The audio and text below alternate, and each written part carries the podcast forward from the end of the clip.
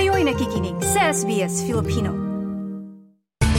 Sa ulo ng mga balita, patay ang aabot sa 31 sibilyan sa Ukraine matapos ang missile attack ng Russia.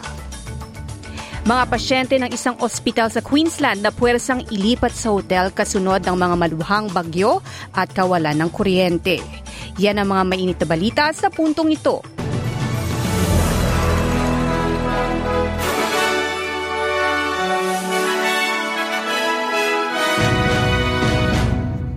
Sa detalye ng mga balita, patay ang aabot sa 31 sibilyan sa Ukraine matapos ang missile attack ng Russia.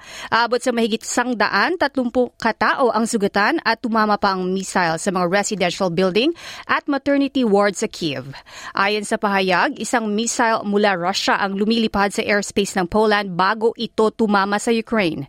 Nanatili namang tahimik ang Russia tungkol sa pag-atake at patuloy ang pag-iingat ng mga bansang kabilang sa NATO.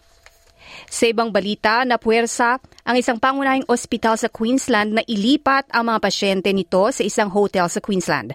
Dahil sa sunod-sunod na bagyo, nagdesisyon ang Gold Coast Health na kaysa sa i-discharge ang mga pasyente sa mga nasirang bahay na walang tubig at kuryente, ay magpagaling na lang muna sila sa isang hotel. Tinamaan ng bagyo ang Southeast Queensland dahilan upang bawian ng buhay ang pito katao at mawala ng kuryente ang aabot sa isang daang libong residente.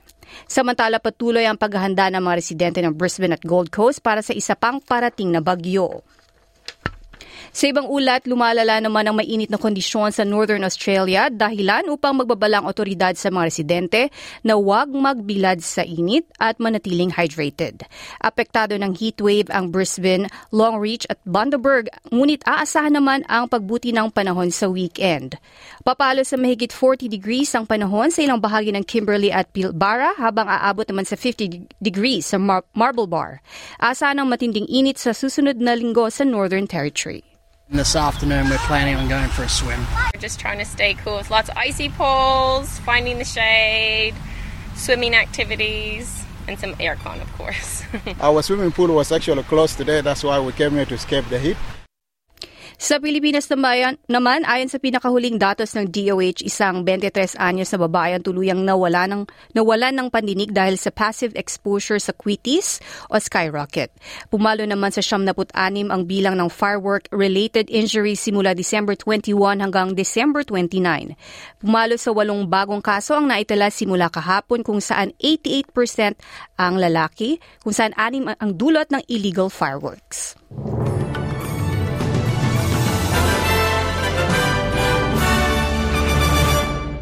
Para naman sa sports, sa larong tennis, bigong manalo ang Australian player na si Alex de Minaur sa opening night ng United Cup laban sa Britong si Cameron Norrie.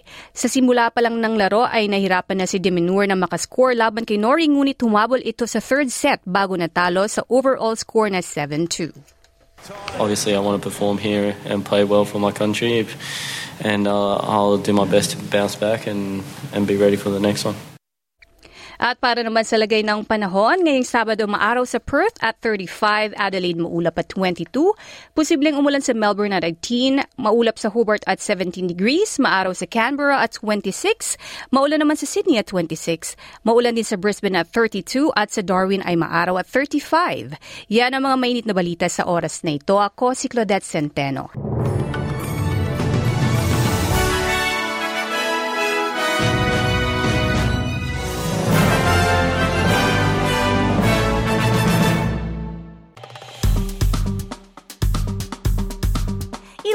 I-share, mag-comment, sundan ang SBS Filipino sa Facebook.